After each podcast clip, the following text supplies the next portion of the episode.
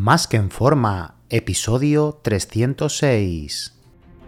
Bienvenidos a Más que en forma con Antonio Yuste, el programa donde conseguirás transformar tu físico y rendimiento para ser tu mejor versión con la ayuda de personas extraordinarias que ya lo han conseguido. Aquí no vas a encontrar fórmulas mágicas, tan solo la información que necesitas sobre nutrición, suplementación deportiva y entrenamiento físico y mental que junto con tu trabajo diario hará que alcances cualquier objetivo que te propongas. Este programa es para soñadores que buscan un mejor físico, para comprometidos a trabajar para conseguirlo, para los que no saben por dónde empezar y para los que llevan tiempo estancados en resultados. Ya estás en el lugar correcto. Tu cambio empieza hoy y ahora.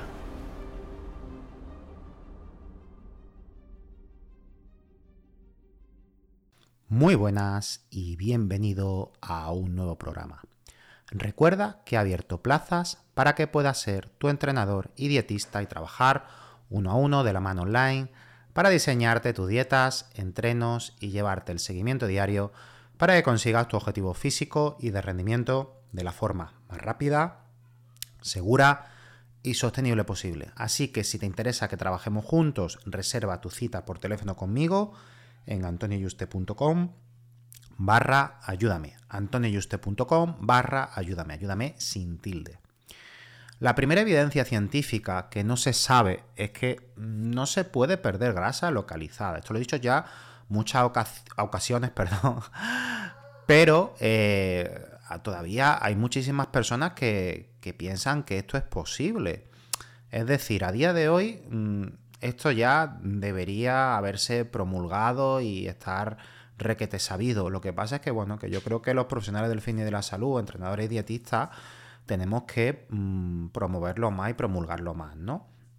O sea, es decir, que por hacer muchos abdominales o abductores no se va a perder barriga o de la zona de las cartucheras.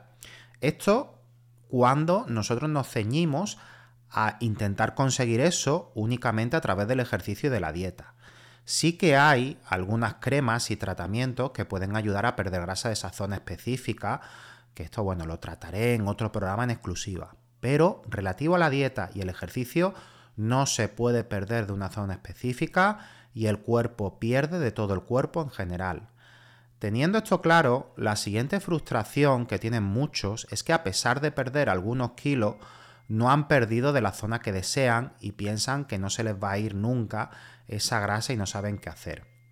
Su cuerpo ha estado perdiendo de muchas otras zonas. O sea, si desean perder de las cartucheras o michelines, pues puede que hayan perdido grasa de la espalda, brazos, piernas y las cartucheras y los michelines sea lo último que se vaya cuando no haya grasa en el resto de la zona. O sea, que solo necesitas seguir bajando. Y si piensas, bueno, es que ya estoy en 60 kilos, es muy poco, ¿cómo voy a bajar más?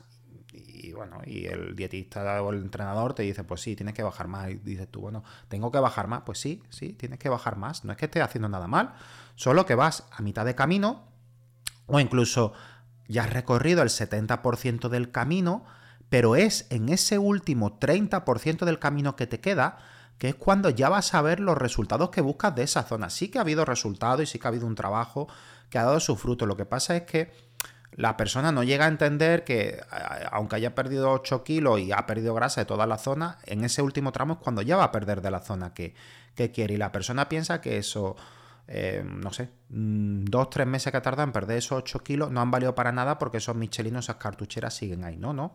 Es que ese es el proceso en el que eh, estás ya a punto de conseguirlo. Es como cuando tú, pones un, tú quieres llegar a 300 kilómetros por hora con un coche y ahora, pues, mm, tarda, no sé, un minuto. Me lo estoy inventando porque no tengo ni puñetera idea de coche, ¿vale? ¿Cuánto puede tardar un coche?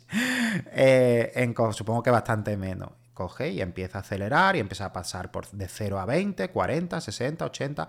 Va acelerando, han pasado 30, 40 segundos y hasta que pasa el minuto no llega a 300. Pero tú ya cuando estés en 250 kilómetros y pasen 50 segundos, si tiras la toalla, te quedaba muy poco. Lo que pasa es que ahí tú sí sabes y tú vas viendo y dices que me queda ya muy poco para llegar y, en cuanto siga pisando paso de los 250 a los 300 en 10. Cuando pasen, pues 10 segundos más. Lo que pasa es que aquí no lo tienes tan claro, no lo sabes. Te lo tienen que explicar, tienen que decir, no, no, estamos al 70 al 80% de trabajo y ahora es cuando se va a materializar el cuerpo va a perder de esa zona eh, que tú quieres, ¿no? Y el problema es que la gente pierde, pierde, pierde, pierde, pero no llega hasta el final. No llega hasta el final porque ya han pasado unos meses, se desesperan, piensan que no consiguen nada, que eso sigue ahí, y dice, bueno, y como me llega gente a mí, que me dice, Antonio, yo es que de esa zona eh, es que no lo voy a perder nunca, es que no lo he conseguido nunca, es que aunque yo haga grasa, pierda grasa, es que eso no se va. Y hay que explicarle todo el proceso. Y cuando seguimos bajando, seguimos bajando, y me dicen siempre, yo lo dejé cuando estaba en 64 kilos, yo lo dejé cuando estaba en 80, a lo mejor un hombre, ¿no? Eh, dice, y aquí ya lo dejé. Y luego cuando bajamos a lo mejor a 78 o a 76, en el caso de una mujer de 64 a 60, es cuando ya se van esas cartucheras y esos michelines. Y, la persona se da cuenta y dice, ostras, lo que pasa es que hay una barrera de la persona decir, es que como voy a bajar más de peso, es que ya peso tanto, es que tal, da igual el peso. O sea, es un número, como hemos hablado, frente al espejo. Luego, cuando se esté en ganancia de masa muscular, irá ganando músculo, irá ganando peso corporal de nuevo de calidad y no tendrás cartuchera ni tendrás michelines. Eh, pero ya está, o sea, no te guíes por, el peso, es que tienes que seguir bajando únicamente. Entonces, en cuanto a objetivos que te deben marcar, pues son perder medio kilo de grasa por semana, si tienes menos de 10 kilos que perder, y un kilo de grasa por semana las primeras semanas si tienes más de eso que perder, porque puede que al principio eh, pierdas más peso corporal que ese, porque también se pierde el líquido y glucógeno, pero no es grasa real. Tú cuando en un mes pierdes 8 kilos, no es, wow, he perdido 8 kilos de grasa. No, no. Es que pierdes parte de eso también, a lo mejor grasa son 4. Eh, y luego después mm, vas perdiendo, pues a lo mejor 4 kilos al mes. Y tú dices, ostras, eh, está, estoy perdiendo cada vez menos. No, lo que pasa es que antes estabas perdiendo más cosas aparte de grasa y ahora solo estás perdiendo grasa. Mm, a partir de aquí, el único camino para perder grasa es generar un déficit calórico semanal. La distribución del déficit calórico puede ser lineal todos los días o más agresiva unos días y normocalórica o con superávit otros días. Mientras al final de la semana, si es el periodo de medición que no hemos marcado, hay un déficit, se va a perder grasa.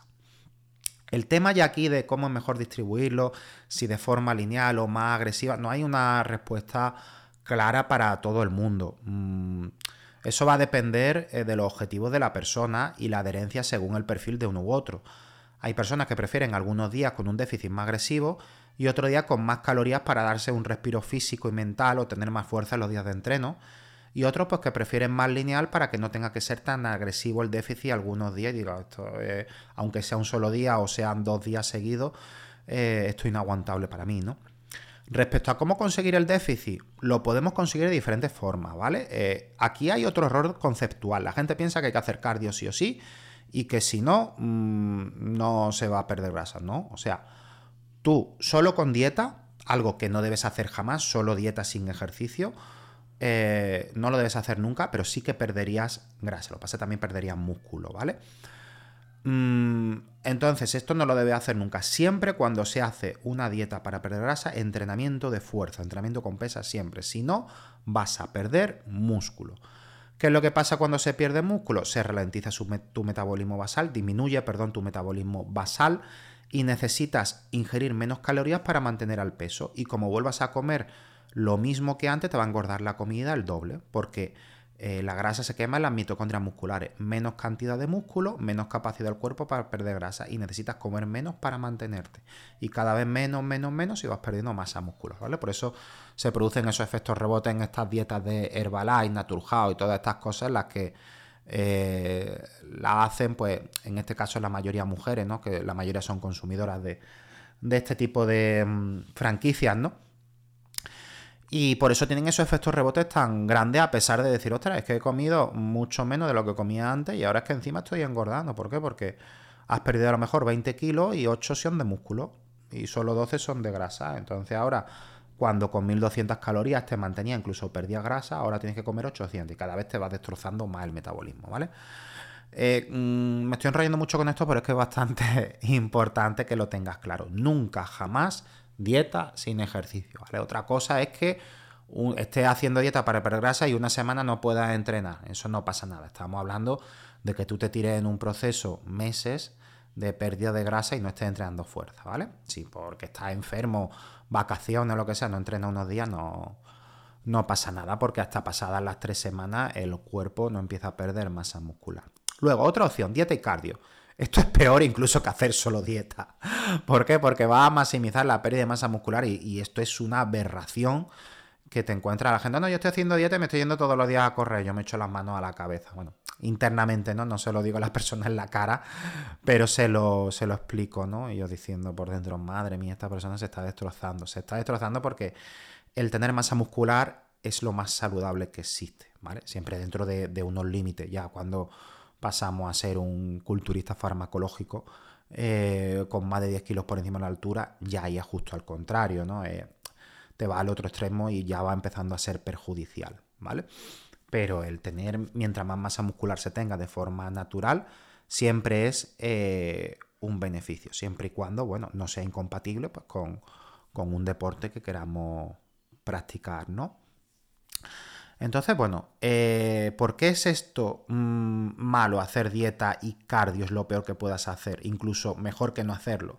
Porque el ejercicio cardiovascular es sarcopénico. Entonces, como te proteges de perder eh, masa musculares con el entreno de fuerza. Por lo que lo mejor siempre es e imprescindible, lo mínimo, el más, el obligado, dieta de entreno y fuerza. Esto es recomendable, pero eh, la dieta si no haces cardio, vas a tener que llevar menos calorías. Porque el entrenamiento de fuerza quema muy pocas calorías. Y dieta, entreno de fuerza y cardio, esto también lo puedes hacer. Y dices tú, bueno, Antonio, ¿no has dicho que el cardio es sarcopénico y hace perder masa muscular? Sí, pero cuando ya introduce el entreno de fuerza, anulas este efecto, ¿vale? A no ser que eh, te tirara haciendo todos los días tres horas de cardio. Ahí la balanza se inclinaría a a lo que es eh, bueno, la adaptación fisiológica del entrenamiento cardiovascular por la vía AMPK en lugar de la vía METOR, que es la del crecimiento muscular y la de pesa, y entonces sí que habría una pérdida de masa muscular, ¿vale? O sea, tú aunque entrenes pesas, si te metes tres horas de cardio todos los días, vas a perder masa muscular. Eh, tampoco te va a limitar ganancias si lo haces a baja intensidad y lo haces 40-50 minutos, ¿vale? Entonces, no te preocupes, o sea, no digas, no, no voy a hacer cardio en mi vida porque me va a limitar la ganancia de masa muscular. Si haces cardiolis, o sea, cardio de baja intensidad, 65-75% de tu frecuencia cardíaca máxima, eh, no va a tener problema de pérdida de masa muscular, ni te va a limitar tu, tu rendimiento, ni nada. Lo único que, bueno, que ve poco a poco porque puede producir algo de agotamiento y que al día siguiente pues no puedas entrenar duro, lo que te toque fuerza, ¿no? Porque esté un poco agotado pero no mm, siempre y cuando sea entre 30 minutos, 60 minutos varias veces en semana y cardiolis, ya sea eh, andar en cuesta, andar rápido, bicicleta, elíptica, no suele pasar. Otra cosa es que ya te ponga a correr una hora. Ahí ya sí te puede eh, perjudicar lo que son los resultados. Por eso a mí el correr no me gusta, porque aparte tiene impacto sobre las articulaciones, que luego las articulaciones te las destroza, no sé que las tenga de, de acero, ¿no? Entonces, bueno, esto, ¿qué es lo que eh, te permite? Te va a ayudar a quemar más calorías el cardio y por ende te va a permitir comer más y estar en déficit. O sea, va a poder meter 200, 300 calorías más en la dieta todos los días y a pesar de eso estar en déficit y perder grasa.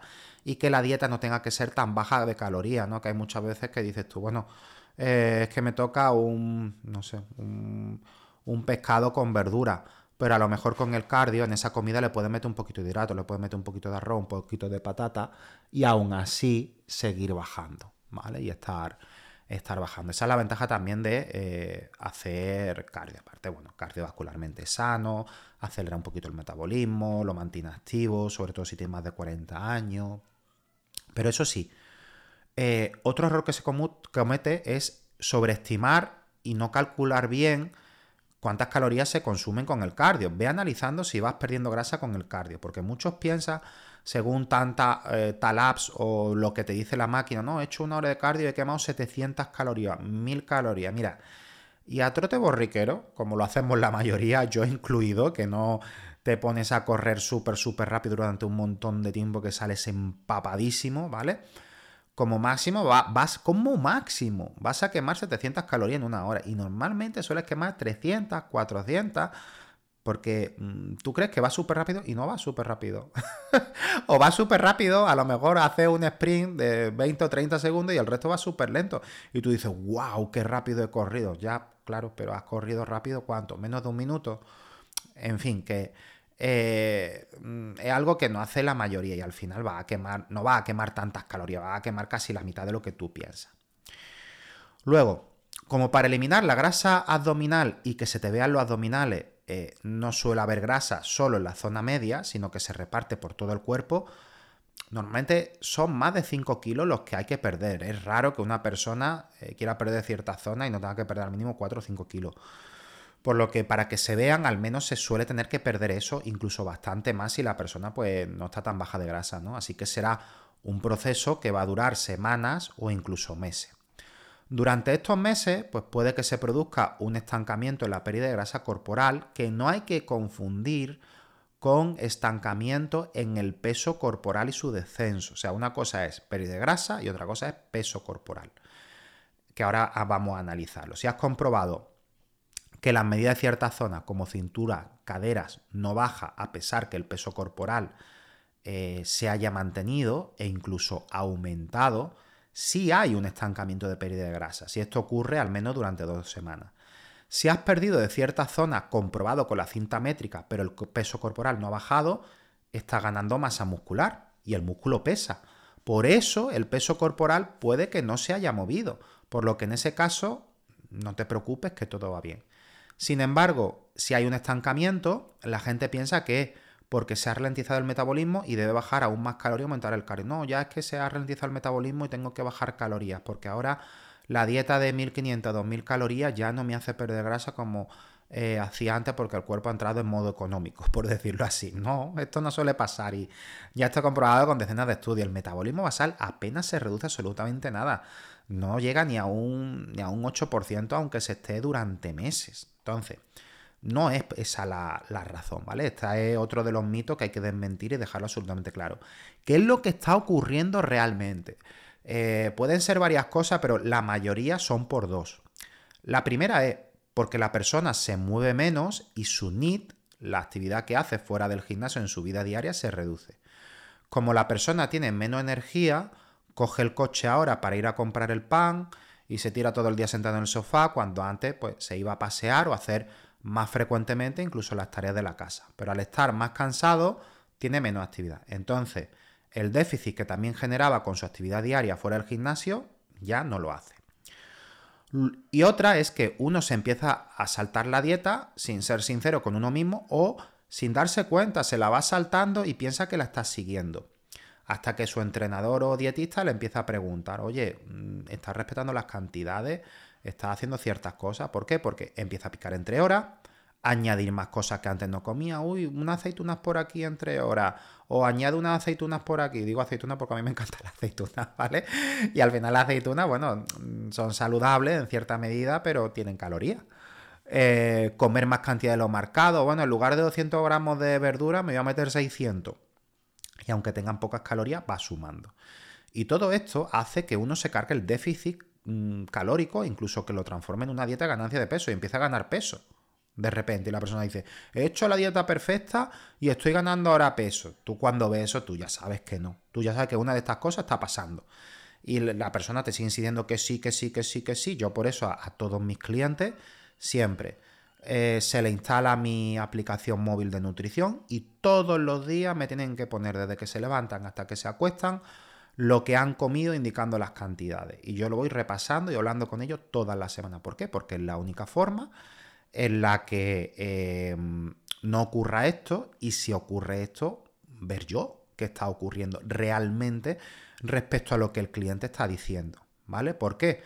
Eh, porque si yo veo una aceituna y el cliente dice que ha hecho la dieta perfecta, yo ya sé que está metiendo esa aceituna o un trocito de pan o, o lo que sea.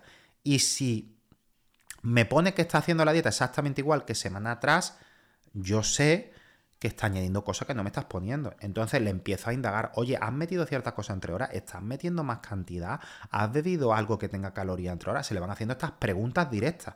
Y esta persona ya te va diciendo, ah, pues sí, pues metí tal. Cuando le haces esas preguntas directas, la persona no, ya no te suele mentir, ¿no? Y de hecho es que antes no es que te estuviera mintiendo a propósito, sino que eh, en la mayoría de las ocasiones la persona, pues bueno, no le ha dado importancia, pensaba que no iba a influir, por eso eh, en su pensamiento, en su mente, piensa que lo ha hecho perfecto, ¿vale? Pero ya cuando le haces todas esas preguntas, ya le dice, cuando ocurra esto, hasta la más mínima cosa, de una copita de alcohol, una cerveza, lo que sea, eh, me lo me lo, me lo pone, ¿vale? La persona te lo empieza a apuntar, ya vas viendo la desviación real, o incluso ya eh, cuando te dice todo eso y tú le dices que eso no lo puedes hacer, ya la semana siguiente mm, en la dieta aparece lo mismo, pero no lo está comiendo aunque no te lo apunte y ya empieza a bajaros de nuevo y, ya pues todo vuelve a, su cauce. Entonces, si analiza estas dos situaciones y está ocurriendo alguna de las dos o ambas, eh, si es la primera, o te empieza a mover más de nuevo o bajas calorías más todavía si es el primer caso. Y aquí, si no te mueves más como hacía antes, sí que tienes que bajar calorías. ¿Por qué? Porque tienes menos actividad y el déficit calórico mm, ya no se consigue con, con, con, lo que tenías antes porque te mueves menos. Y si es el segundo, pues no picar ni saltarte la dieta, que son saltos de dieta hasta comer pues más cantidad. Todo esto, comer más cantidad, también es un salto de dieta, ¿vale? Eh, si lo corrige, pues volverá a seguir perdiendo grasa. Y recuerda que luego cuando lo consiga, mientras más tiempo pases con un nivel de grasa, más fácil y tiempo serás capaz de mantenerlo. Es decir, si tú estás en 70 kilos, si eres, bueno, 70 kilos, 90, 80 kilos si eres un hombre y una mujer si estás en 60, si lo mantienes durante 6 meses, cada vez que te saltes la dieta o un par de días, una semana, etcétera, te va a pasar menos factura y el cuerpo va a tomar como referencia eh, su peso base al que va a ser más fácil volver si mientras más tiempo hayan mantenido ese peso, ¿vale? Entonces te recomiendo que lo mantenga el máximo tiempo posible. Eh, por eso yo no recomiendo pasar inmediatamente de una dieta de definición a una de volumen, ¿vale? Sino darle unas cuantas semanas de, margen.